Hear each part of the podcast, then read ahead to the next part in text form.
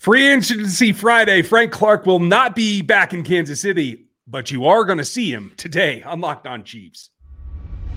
From the land of the free and the home of the Chiefs, this is the Locked On Chiefs podcast.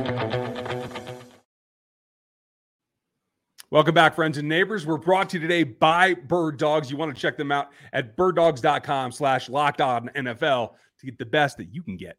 We have a great show for you today because we got thrown a curveball. We're going to go through OTAs, hit the highlights here for you later in the show.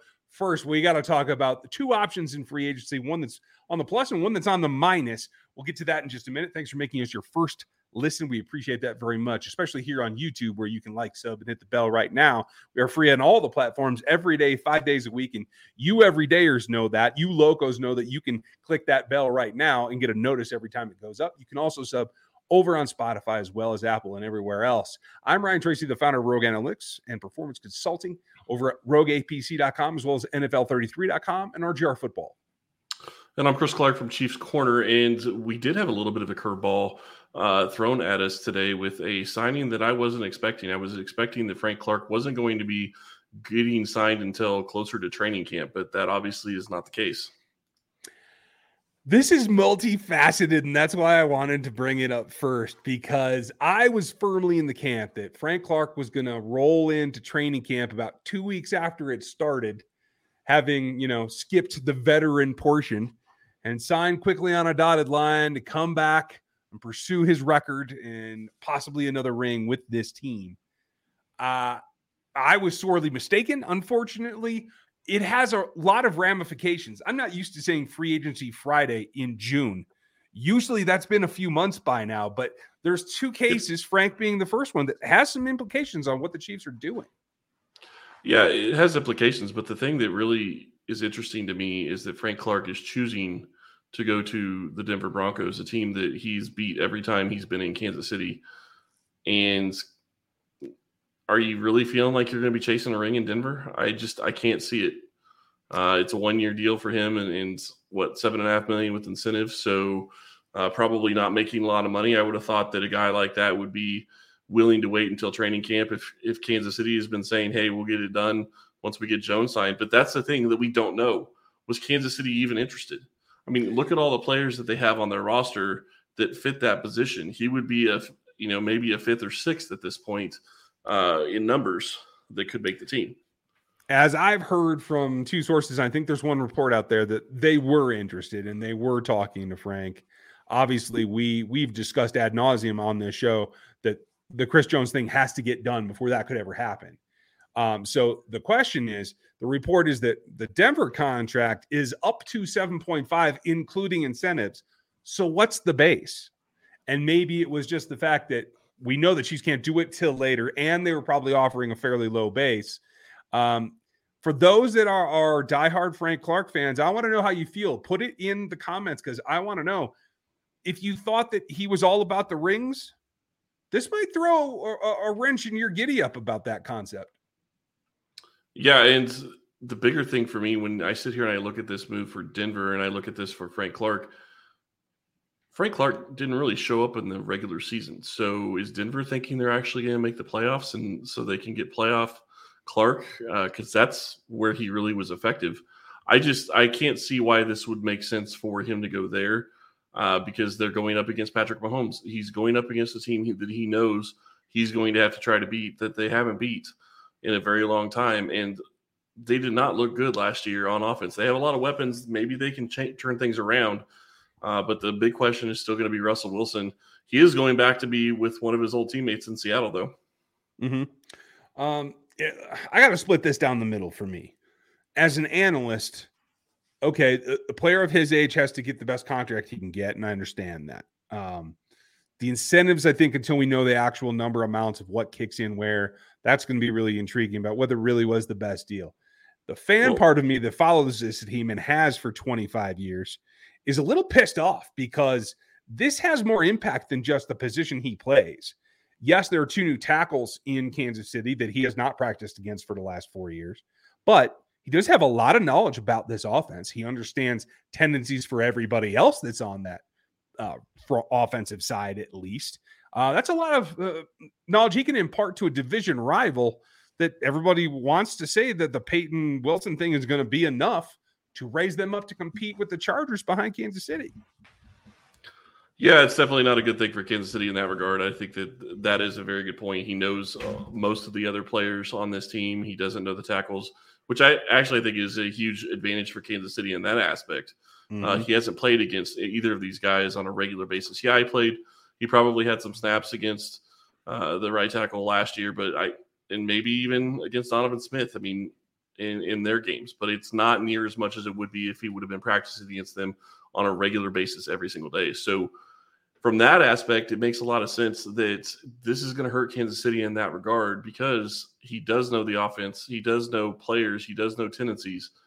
Kansas City's going to have to change some things up, but the other part of the reality of it is p- players leave teams all the time. I mean, mm-hmm. Mike Burton was in Denver. I, I understand it's not the same player, not the same type of player, but Mike Burton was actually on offense. There's other players that are going to have that information as well. True, true. Now, now you just made me sad all over again. it's funny because there were years back in the '90s. Uh, it, it, was Neil. It was uh, Eddie Kennison. It was it was players going back and forth around division foes fairly commonly at one time, and now it looks like maybe we're entering that era again, where maybe the teams that appreciate you the most in free agency are the ones that see you a couple times a year.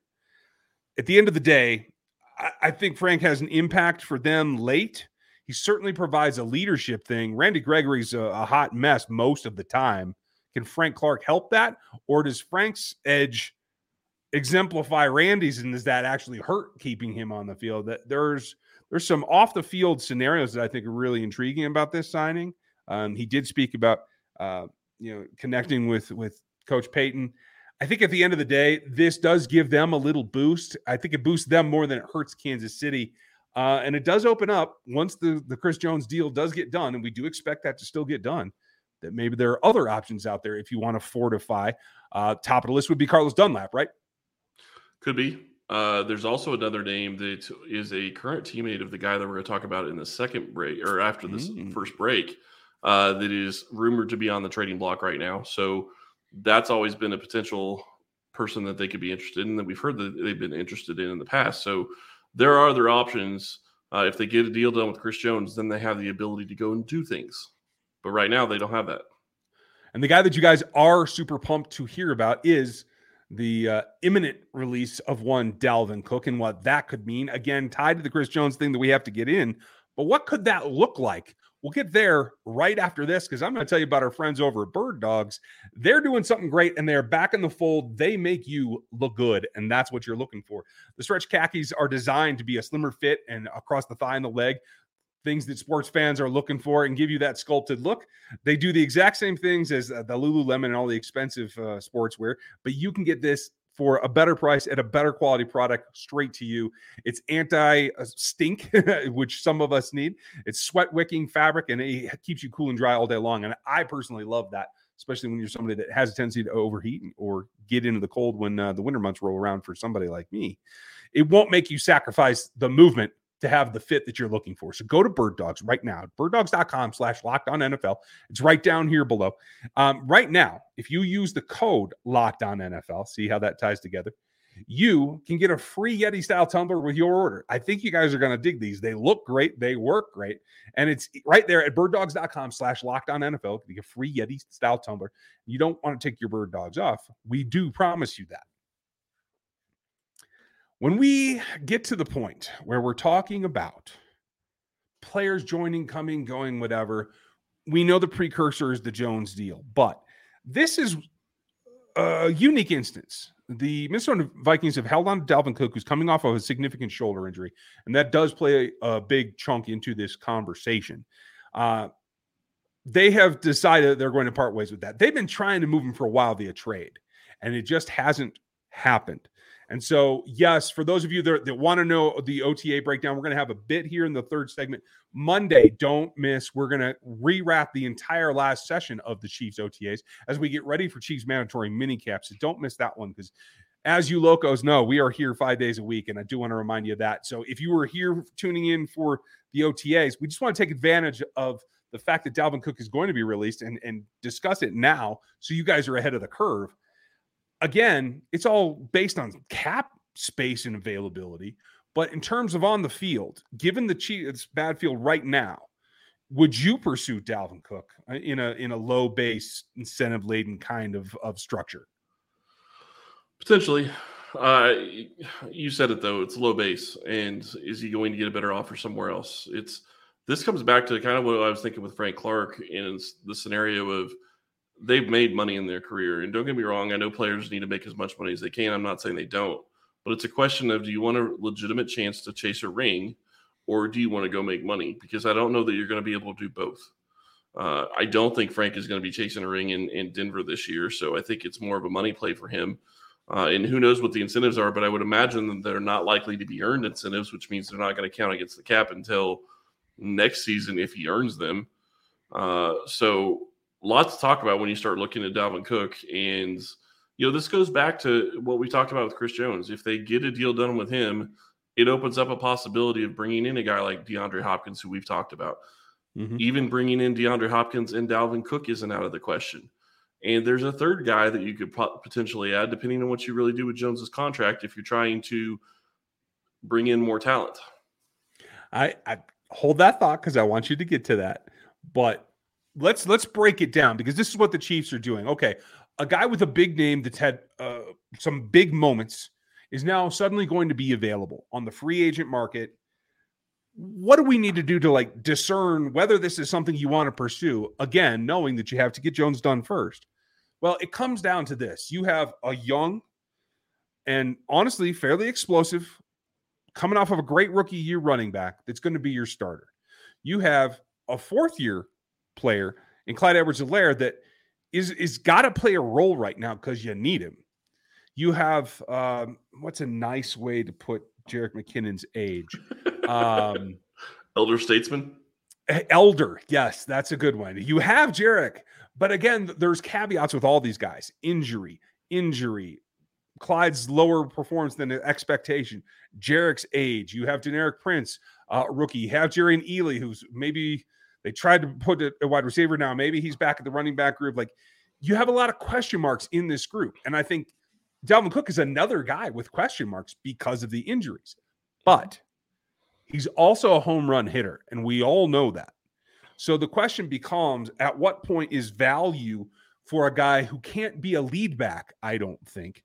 You have to let Pacheco be the lead and take the beating and let Dalvin be the explosive guy on third down, is my thought. But that's a talent you could add that really does up the level of this running back room, does it not? Or am I overplaying this? No, I think it ups the level of the running back room, but you then you're taking the ball out of Jerick McKinnon's hands, and McKinnon had a fantastic season last year. And I'm not saying that you shouldn't, uh, because in some ways it would make a lot of sense because it would give you potentially Dalvin Cook and Jerick McKinnon going into the playoffs, maybe healthy, and that that would be something that this team would really benefit from. But the big question is, is what is he going to have? What is he going to be asking for money wise? If he's asking for more than two or three million base, I don't see Kansas City being interested because he's not going to be a starter here. I can't see them moving away from Pacheco. Uh, it, now, here's the caveat on all of this: it would be great to have Dalvin Cook on this roster in case something happened to Isaiah Pacheco. But again, it's not going to be something where you're going to give him a starting role. He's going to come in and be you know your second running back and be the backup for Pacheco. And maybe Pacheco, if something happens to Pacheco, he gets more playing time, uh, and incentives can kick in for him. But he's got to want a low base, and that's going to be the big question. Yeah, I, I agree. The question is selling him on that, and is the injury history significant enough that it drives other players off? That's that's where well, you have to kind of ride that line. I agree with you that you have to sell them on it, but some players are not going to have to be sold on it near as much as maybe a guy like Dalvin Cook. Dalvin Cook, it's a question: Do you want the money or do you want the ring? Hmm. And, and I say that it's a different situation than Frank Clark because Frank Clark has already got two Super Bowl rings. He's already got that part in his legacy. Dalvin yeah. Cook hasn't had a chance to chase that yet. Does he want Fair a enough. chance to chase a ring? Because the other question is, is where would he go that's going to give him a good chance at chasing a ring? I can't imagine San Francisco would be looking for a running back. Philadelphia is not going to be looking for a running back. Nope. Buffalo's maybe I guess is the only one that I would consider. Maybe he's not going to go beat his brother out, is he? I don't think so. I wouldn't think so either. But that, I don't know. Maybe he wants well, to play with his brother. That's that's another good point. That's another. Yeah, it's another. It could be another feather in the cap of the Buffalo Bills. But again, they don't have much cap space either. So, True. I mean, if you want to bring in this type of player, you can do it, but he's going to have to take a lower salary, especially considering when he's being let go, and he's got to want to be chasing a ring. If he's going after money, then he's not going to be in Kansas City. Yeah, I, I agree.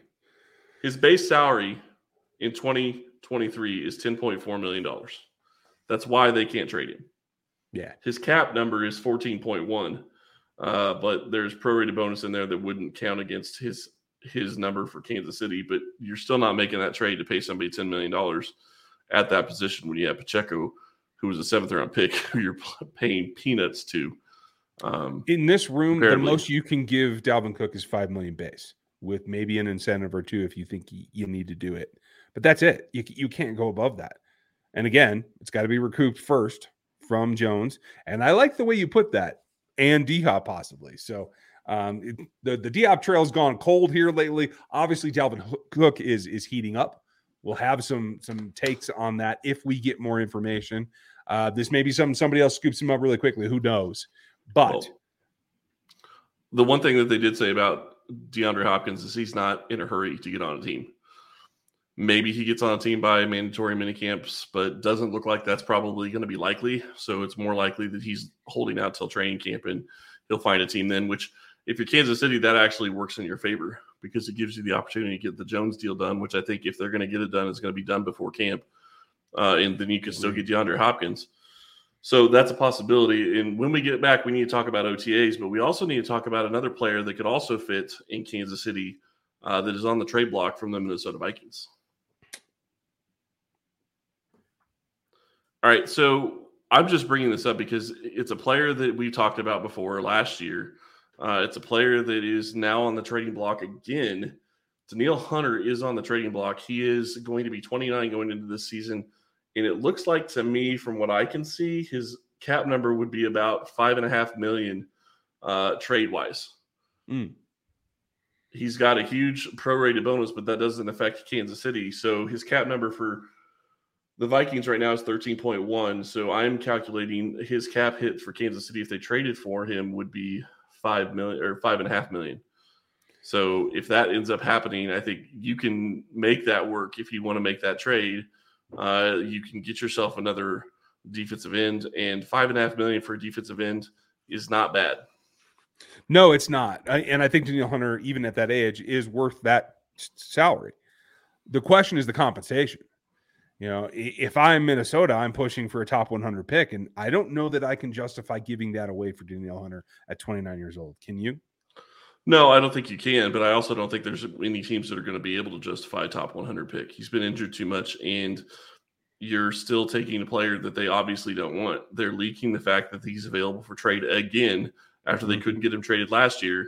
It's a matter of they don't want him on the roster. They want to free up the cap space and they want to make some adjustments I don't think he's on the roster starting training camp. I think he, maybe I'm wrong, but I still think that he's potentially somebody that could be let go before training camp or maybe before the season if he's still on the roster during training camp. Mm-hmm. And hey, uh, free agency is a completely different deal. Um, yep. a, a, veteran presence would help there. Um, to tie that in, uh, cost versus reward, uh, Andy Reid today did have some good news about Felix Anudike uh, Uzomah, and he is back on the field. He's worked through both the thumb uh, issue as well as uh, a hamstring issue that uh, hadn't been necessarily confirmed in the press, but we, we had been hearing about that for a little bit. Um, that is good news. He's somebody that I think, whether it, it were Frank Clark or whether it could be Danielle Hunter or whether it's simply uh, Carlos Dunlap, or just Chris Jones. Felix Anudike-Uzomah can benefit from veteran leadership. Can he get some help from George Karlaftis? Yes. Who got help from Frank Clark? Yes. Can he get some more from the Mike Danna and the Charles Omenihu who have experience? Yes. But if he were to have an actual true edge rusher, uh, a guy that is not a tweener, a guy that has played the primary pass rush position over the last few years as a veteran, I think that would help him. And that's that's part of the reason we keep coming back to adding an edge presence. Yeah, and the one thing I will say that Kansas City has working for them is I think that if push comes to shove and they can't add an edge presence that's going to help him in that regard, maybe you bring in Tamba Hali as a consultant. Maybe you go look outside, uh, you know, actually having a player and, and bring in a former player or bring in somebody that works with players specifically to be able to do that. There are options there. Yeah. And I think that's that's the fun part about this time of year when you've been through what is it, seven waves of free agency now. Again, didn't expect to be talking free agency in June.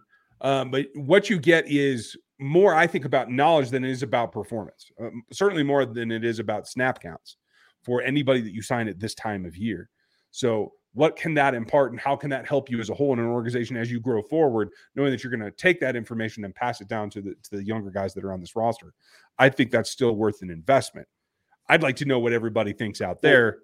Leave your comments in the YouTube.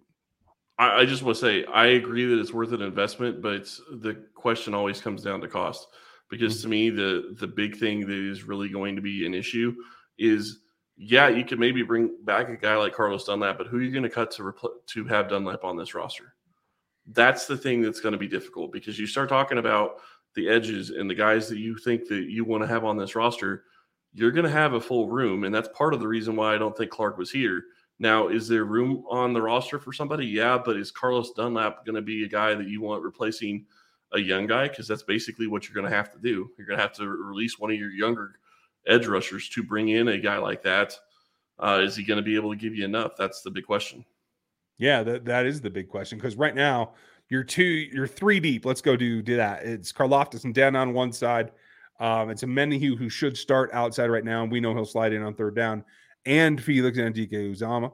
And then it gets iffy. Is it BJ Thompson? Is it Josh Kaindoh? Is it Malik Herring? A lot of questions there. Um, I think probably the best upside is BJ Thompson.